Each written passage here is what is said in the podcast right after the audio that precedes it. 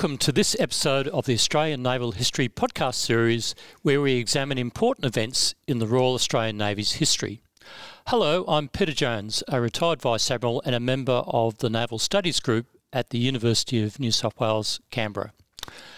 On 10 October 1927, the cruiser HMAS Adelaide sailed at short notice from Sydney in response to a request for assistance from the High Commissioner in Suva. She was to respond to a reported general uprising in the Malaita province of the Solomon Islands.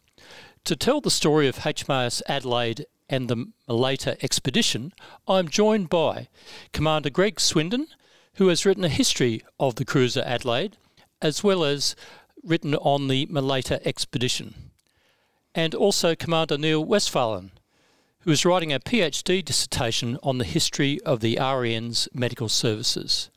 Thank you for joining me. First off, let's set the scene. Neil Westphalen, what was happening in Malaita that prompted the request from the High Commissioner in Suva? Uh, thanks, Peter. Uh, to understand what uh, happened, uh, one must first un- appreciate the context. The uh, indigenous populations on the Solomons had lived for centuries in tribal communities that uh, engaged in endemic blood feuds as part of their ancestral worship beliefs. These entailed family members either avenging their dead relatives themselves or paying some form of money to a Ramos or hitman to do the killing for them. The potential for violence was made worse when Europeans began arriving uh, in the early 1800s. Their presence took two forms uh, recruiting native labour, often by kidnapping, uh, a practice known as blackbirding, and establishing copra and other plantations on tribal land. Hence, the British established a protectorate in 1893 to provide law and order, which entailed setting up a government centre on Tulagi and patrol officers for each of the islands. The patrol officer for Malaita was an Australian named George Bell, a Boer War veteran who'd arrived in the Solomons in 1915. Although he gained the respect of most of the coastal tribes of Malaita, the inland, inland Kwai, uh, Kwai uh, tribesmen remained defiant, such that in attempting to end their blood feuds, Bell made himself a target. This situation was not helped by a 1920 decision to introduce a head tax, which was intended to make the protectorate self supporting and forced the locals to abandon their subsistence lifestyles in lieu of paid employments at the plantations. Although Bell did his best to avoid implementing this decision, he had to begin collecting those taxes from 1923. Doing so also did not go well with the Kwai, in particular with a guy named Basiana, a powerful and feared Ramo. So, when Bell, and a district uh, cadet district officer and 13 native police went to collect the tax from the Kwai on the 3rd of October 1927. They were ambushed by a group led by Basiana, who personally bashed uh, Bell's skull in with a rifle butt, while the rest were killed with axes, machetes, spears, and arrows. When the Tulagi administration found out uh, the following day, it was feared this incident presaged a general uprising. It therefore requested assistance from the British Admiralty via the High Commission in Suva, which went to the Colonial Office. The Admiralty passed it to the Australian Navy Office, which was approved by the Defence Minister, uh, who was uh, Major General Sir Neville Howse, an Army Medical Officer and the first Australian VC winner. This tasking was then given to the light cruiser HMAS Adelaide. Okay, thanks, Neil. So, Greg, can you tell us something of Adelaide, her captain, and, and why was she selected? Thanks, Peter. It is interesting that uh, the Australian government was asked to provide a warship to support uh, the issues in the British Solomon Islands, noting that there were already two British warships serving on the New Zealand station and they weren't uh, available to be sent. Adelaide was a, a modern six inch cruiser, you know, carrying six inch guns. Her commanding officer was Gerald Harrison, who was a Royal Navy officer, uh, fairly gruff but fairly pragmatic and a very capable officer. Uh, the survey vessel HMAS Geranium, which was in New, in uh, Queensland waters at the time, was also put on standby uh, to go to the Solomons, but uh, they realised quickly that she was too slow in order to keep up with uh, Adelaide, uh, and she was not required. Harrison uh, received advice on the morning of the 9th of October that uh, Adelaide was to sail for the Solomon Islands. They then spent the next uh, 36 hours getting the ship ready for sea, coaling, taking on extra stores, additional personnel as required. Uh, they didn't know what they really were up against, uh, so they loaded a large amount of extra stores, you know, tents, barbed wire, ammunition, including uh, Mills bombs or grenades as we now know them, axes, shovel, extra food, medical stores. Uh, two were the uh, ship's uh, petty officer telegraphists uh, on their own volition went ashore and with their own money uh, bought enough parts to build wireless sets. There weren't enough in the Australian inventory at that time and the thought was that they would need to be able to put troops ashore or put personnel ashore, and they would need to communicate with the ship. So they built literally wireless sets from spare parts as the ship uh, deployed to the Solomons. Adelaide sailed on the evening of the 10th of October, so within 36 hours uh, she was ready to go, steamed at 20 knots uh, across uh, towards the Solomons, and she arrived at Tulagi on the 14th of October. Now that's a distance of uh, 2,800 kilometres or 1,400 nautical miles, and they averaged a speed of about 14 knots. Once they arrived, uh, the CEO of Adelaide went ashore and spoke to the resident commissioner, who was at Tulagi, and found out that it was probably an overreaction, uh, that there wasn't a a, a Solomon Islands wide uh, uprising, and it was related to you know, a single group of men on the island of Malaita. The decision was made by uh, the resident commissioner, Richard Kane, in discussions with, uh, with the CEO of Adelaide, that a local police force under white officers or British officers would uh, play the major role in this activity and that Adelaide and her personnel would be in a purely support role. They would be there to provide logistics uh, for the personnel ashore, communications, and base security. They were not going to be out there hunting for the perpetrators of the crime. Okay, well, thanks, uh, Greg. You've set that uh, set us up there pretty well to understand the the initial stage of the expedition. But back to you, Neil. Um, health issues were to play a large part in this story.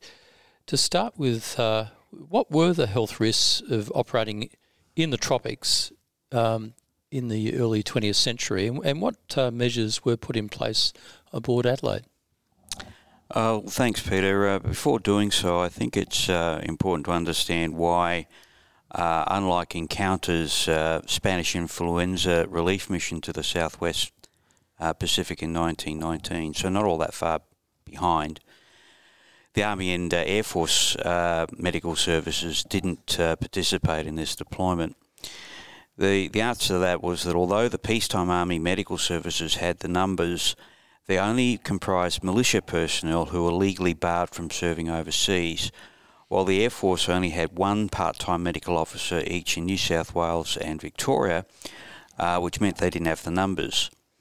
On the other hand, uh, the uh, Singapore strategy agreed to at the 1923 Imperial Conference had led to the RAN sending ships to the China Station and elsewhere, while also exercising its primary trade protection role throughout the Australian station and the Southwest Pacific. In addition, it also assumed the uh, local hydrographic survey duties from the RN in 1920, 20s, in 1920, sorry. Uh, this meant that, unlike the other services, Navy required a full time permanent uh, medical service even in peacetime. This comprised about 25 medical and wardmaster officers and up to 90 sick berth attendants for service ashore as well as afloat. Of these, Adelaide's normal peacetime ships complement included a single medical officer and two sick baymen. The deployment itself um, had three main medical problems. Um, malaria from from uh, mosquitoes, uh, for which quinine was available for treatment but was not particularly effective for prevention. Dysentery from dirty water ashore, uh, particularly if the field hygiene wasn't great and uh, the threat posed from minor cuts, abrasions, and, and insect bites uh, that quickly became infected despite um, antiseptics. uh, noting that uh, antibiotics didn't become available until the following decade. So, for those reasons, Adelaide gained a second medical officer and another two sick berth attendants, uh, as well as additional medical stores before she sailed from Sydney. Okay, thanks, Neil. Back to you, Greg. So, uh, so what transpired after the, uh, the, the arrival of the ship and then actually commencing operations, of, so to speak? Yeah. So Adelaide arrived at uh, Malaita, uh, anchoring off a, uh, a, small village called Sinalagu on the 16th of October, and this is 13 days after the massacre has occurred. They still didn't know what opposition they may uh, meet, uh, so Harrison had upper deck sentries, armed upper deck sentries, posted for the entire period of the time. Uh, that said, there were several natives came out in canoes to uh, to see the ship uh, and barter uh, fruit for in exchange for tobacco from the from the ship's company. On the 17th, the the first of the Australian personnel went ashore uh, to set up uh, what became known as beach camp, their main base camp, and this was done at the site of the massacre. Uh, a number of those who'd been killed in the engagement uh, two weeks before had been buried hastily uh, at this site, and so one of the uh, unfortunate tasks for the first of the Australian sailors ashore was to uh, disinter the bodies of those who'd been killed, mainly the native police, and then rebury them in deeper graves. Uh, not a very pleasant task as the bodies had been in the ground in a tropical environment for, uh, for two weeks. The tax hut where the uh, incident had occurred was burned uh, as a signal to the uh, natives inland that uh, forces had arrived in order to uh, seek them out. Tents were erected, barbed wire entanglements were set up around the camp, and basically they set up a small military base accommodation, uh, galley set up to feed 75 personnel, and you know, training was then undertaken uh, to teach some of the Australian sailors uh, how to actually fire their rifles and how to uh, throw a Mills bomb or a grenade if they were ever required to do so. Also, uh, accompanying uh, Harrison and his personnel were 30 uh, white volunteers, 30 planters from the Solomon areas uh, who decided that they were going to come along and you know teach the natives a lesson. Uh, this white force, as it was called, proved to be uh, more hindrance than help. Uh, they were very unfit and uh, carrying a large quantity of kit with them, and uh, generally each evening consumed large amounts of alcohol, which made them almost useless for the for the entire activity large number of porters had to be recruited as well, so that as the uh, the forces made their way inland, uh, the large quantity of equipment that they required in order to support themselves was carried by native labourers.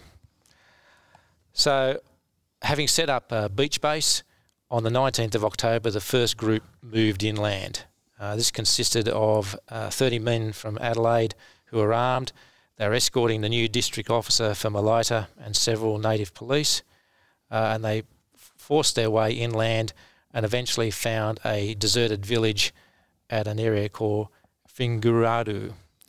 Uh, it had a natural spring nearby, and this became the site of Base B, uh, an inland base for the uh, the activities to occur. After that, they continued to push inland and uh, set up a second base ashore uh, at uh, Falavalo, which was designated Base A.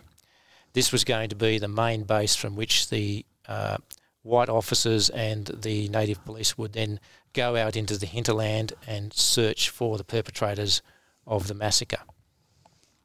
Behind the scenes, uh, there was quite a lot of logistics work going on. Some of the uh, telegraphists from Adelaide had been left at Tulagi so that they could communicate with the ship and also uh, with the British government.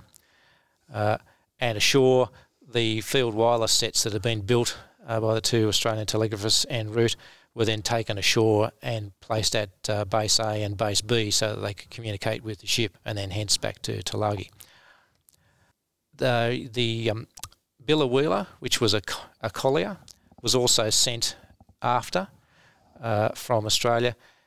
When she arrived on the 23rd of October, she was able to then recoal um, Adelaide, as, which had used most of its coal in order to get to the uh, to the Solomons, and also carried uh, more food, medical supplies, and stores for construction of the bases ashore. They also brought in an additional four field wireless sets, which had been handed over by the Army for this activity. The Navy's role was purely to provide the logistics support and the base security for the police force that was going to operate ashore. And once the two bases had been set up, uh, they pretty much stayed within the bases, you know, providing the, that logistic support and security. The Solomon Islands Police Force would then move out into the hinterland to look for the uh, the perpetrators of the crime, and that began to occur. There was a number of villages in the area who were supportive of the British government, but that was mainly to do with their hatred of the other tribes that had caused the uh, the atrocity, and so over the next six to eight weeks, rounding up the perpetrators of the crime actually proved to be somewhat more easier because, uh, to use the old Australian vernacular, the locals dobbed in the bad guys so they knew where to, to look for them. Uh, so it took probably about seven to eight weeks uh, to basically round them up from their various areas. The Navy's activities began to wind down as more and more of the uh, the perpetrators of the crime uh, were found, uh, and by mid-November, the bulk of Adelaide's personnel had withdrawn from uh, the outlying bases back to Beach Base. And on the 16th of November, uh, Adelaide sailed and returned to Australia. A couple of their telegraphists were left behind in Malaita and Tulagi to maintain the communication with the police who were still operating in some parts of the island. And they finally returned to Australia by commercial steamer in early 1928. So, did um, uh, what happened to the perpetrators of the of the massacre? So, a number of them were captured and uh, taken to Tulagi, which was the centre of uh, the Solomon Islands government at that stage. Uh, Honiara was something that was created after World War II.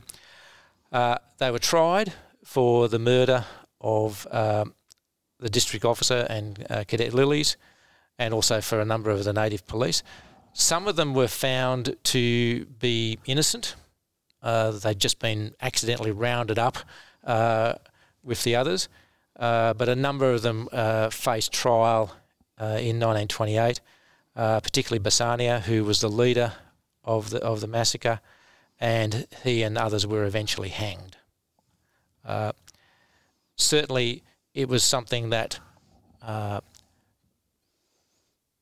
showed that the British were very uh, keen to impose their their will on the on the on the natives, uh, but it also became a source of irritation over a number of years that uh, caused you know, underlying tensions with the British administration.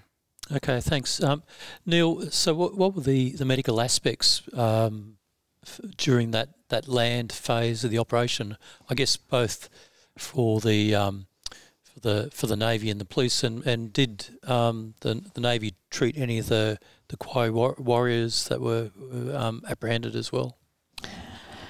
Uh, uh, Peter, that well, uh, the second answer to the second part is that there's no record in um, Adelaide's medical journal that that actually happened. Although um, the question is whether that w- they would have documented those cases, which is um, a bit sort of debatable. Um, the I, I, think probably the, the main sort of issue as far as um, the um, uh, the Kwai were concerned when um, um was relates to uh, the people that were um, arrested. Um, my understanding is that there was around about 200 uh, guys who were arrested and taken to Tulagi, and over the next three months. 173, so nearly all of them uh, were admitted to hospital with dysentery, and 30 of those actually died. Um, going on from uh, what Greg was saying earlier, um, out of the um, 170 odd um, survivors, uh, 71 were charged, 21 underwent trial, and six, including Basiana, were hanged. Um, as far as um, the stuff, uh, as far as um, stuff from the Navy's perspective were concerned, Adelaide had um, a few of the normal sort of cases you'd get anywhere else. So somebody with bronchitis, uh, somebody with a tonsil abscess, uh, which is uh, quite dangerous at times. Um, one bloke had uh, multiple boils on his backside. Um, and uh, of course, uh, there was also a couple of guys with leg and wrist injuries, um, the latter including the obligatory sports injury. this that one's from boxing. Um, Otherwise, uh, her health issues can be split between the communications party left behind at Tulagi and those ashore at Malaita. Um, despite better living conditions, the um, communications party had 17 guys and they provided 10 of the ship's 16 malaria cases. That probably reflects uh, poor anti malarial supervision, doing what the locals were doing without them sort of realising that. Um, the the uh, the locals had already had theirs and were sort of um, somewhat less susceptible to recurrences. All those patients were admitted to the uh, Tulagi uh, Government Hospital, and Adelaide picked them up on the way home. Um, meanwhile, at uh, Malaita, uh, Adelaide's sick bay staff was split between the ship and the shore party, uh, each with uh, a medical officer and two sick berth attendants. Um, once it became apparent that the ship's uh, stretcher bearers couldn't uh, cope with the harsh terrain ashore, uh, the medical teams ended up using the native carriers. Um, to my mind, rather a bit like what uh, how the Fuzzy Wuzzy Angels were used in New Guinea 15 years later. Um, together, they treated the other six malaria cases, uh, which included one of the local civilians, as well as uh, 15 cases of bacillary dysentery and a couple of patients with um, infected wounds. Amid all of those, uh, the senior medical officer, uh, Surgeon Lieutenant Commander, or later Surgeon Captain uh, David Prentice, uh, got a patient with um, pneumonia uh, who eventually needed life saving chest surgery, which was not a minor procedure at the time, even in uh, a major teaching hospital. As the sick bay was full of dysentery cases, he couldn't do the surgery there. So he decided to use the gunroom bathroom as an improvised um, operating theatre. Furthermore, uh, as uh, the other medical officer, uh, Surgeon Lieutenant Jeff Courtney, was with the shore party inland, he ended up using his uh, sick berth petty officer, uh, James Warwick, to give the anaesthetic. With the uh, quote, very doubtful assistance of sick berth attendant Leonard Anthony, Prentice opened the chest from which he drained nearly two litres of pus. Uh, amazingly, amid all that, the patient made a full recovery. On returning to Sydney, um, Adelaide landed two officers to the Royal Prince Alfred Hospital and 27 sailors to the Naval Wing at uh, Medical Wing at uh, Randwick uh, Repatriation Hospital uh, albeit mostly for quarantine purposes, uh, although uh, two guys ended up being um, invalided from the Navy. Okay, thanks, Neil. Um, so, Greg, what was the reaction um, back in Australia to this expedition and and um, Adelaide's involvement? Yeah, that's interesting because the government of the day, uh, under Stanley Melvin Bruce, uh, was supportive of the British request and uh, and made sure that Adelaide was available to sail and undertake the activity. Uh, the Labor opposition was not supportive of the activity at all. Uh, and so there were questions in Parliament on why the ship had been sent in the first place. Why were we supporting a British uh, activity uh, and why the Royal Navy was unable to, uh, to provide that, uh, that support? At the end of the day, it was a moot point. The Australians had been asked, and Bruce, as the Prime Minister, had approved the deployment of the ship. it proved that the Navy was more than capable of deploying at short notice. Uh, it showed that uh, Navy logistics, uh, medical support, and communication support was essential to the operation, and the fact that uh, the uh, Fleet Auxiliary Biloela had been dispatched afterwards to provide uh, enough coal for Adelaide to return to Australia, plus providing additional support, proved that the RAN and Australia had the ability to uh, react quickly to uh, an emergency uh, at some distance from Australia and provide the necessary support. So, so what about uh, in the Solomons? Um, what what was the sort of fallout, if you like, or long term uh, aspects to the the later operation? Uh, it became apparent uh, over a number of years, and there was a uh, some research done in the 1970s where uh, two Australian university professors went to the Solomon Islands to talk to the people at Malaita about their recollections of uh, the activity. And there were a number of people still alive at that stage who had been uh, children or adults at that time and remembered quite clearly uh, you know, the white men coming ashore uh, to round up uh, those natives uh, who had been involved in, in the incident. Uh, for some, it was just you know, another white incursion into their land. for others whose family members were amongst those that had been rounded up, they it was became an activity where they became dist- more and more distrustful of of the white uh, administration in the Solomons. Uh, there were claims made that uh, uh, you know gardens were raided for, for fresh food, uh, and that some of some local shrines uh, to the dead may have been uh, desecrated. but there is little proof of that. But the possibility is that it did occur. Mm.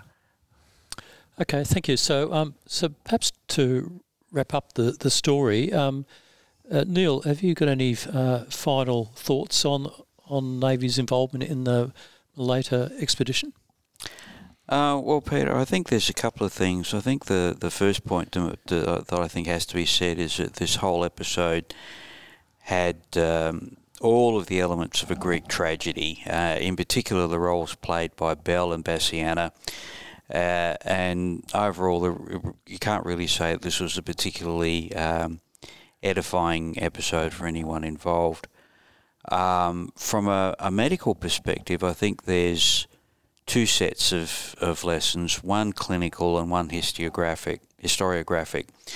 The, um, the key clinical challenges uh, faced by uh, Prentice and his team pertain to the lack of effective anti-malarial agents apart from quinine, the lack of antibiotics to treat conditions such as dysentery or even uh, common or garden pneumonia, and uh, above all else, uh, having to support this deployment uh, by themselves, um, um, in particular uh, without uh, any sort of um, um, medical evacuation capability, let alone an aeromedical evacuation capability that nowadays we take for granted. Um, the other, I suppose, the other striking thing about uh, this deployment uh, from that perspective uh, pertains to, um, despite the advances in their prevention and treatment since, um, the health threats they face uh, still pose major challenges even now uh, when we go into the southwest Pacific. The historiographic le- medical lessons are less well recognised. Um, but stem from the fact that the interwar Army Medical Services only comprised a militia that was legally barred from serving overseas in peacetime while the Air Force was medical services were far too small to do likewise. So that meant Navy had the only medical service that could undertake this deployment at the notice, the, the short notice that Greg refers to, um, and it and as such, I think it demonstrates why uh, the Navy's interwar medical support requirements were somewhat broader than the other services. And you could argue that they're in fact, they're generally comparable to what it needed during uh, wartime. And that explains why, even during the height of the Great Depression, Navy decided to uh, maintain its own medical services in lieu of some of the amalgamation proposals that were happening at the time. Okay, thanks, Neil. And what about you, Greg? It's interesting that uh, if this activity occurred today, that uh, it would more than likely, once the uh, it was completed, that uh, those who took part would be probably awarded a, a service medal for their their activities. There would probably be a number of commendations and awards going out to the people. This activity, uh, however, was pretty quietly left alone. Uh, the two petty officer telegraphists who uh, built the wireless sets uh, en route uh, were reimbursed the money that they they had spent, which was nice.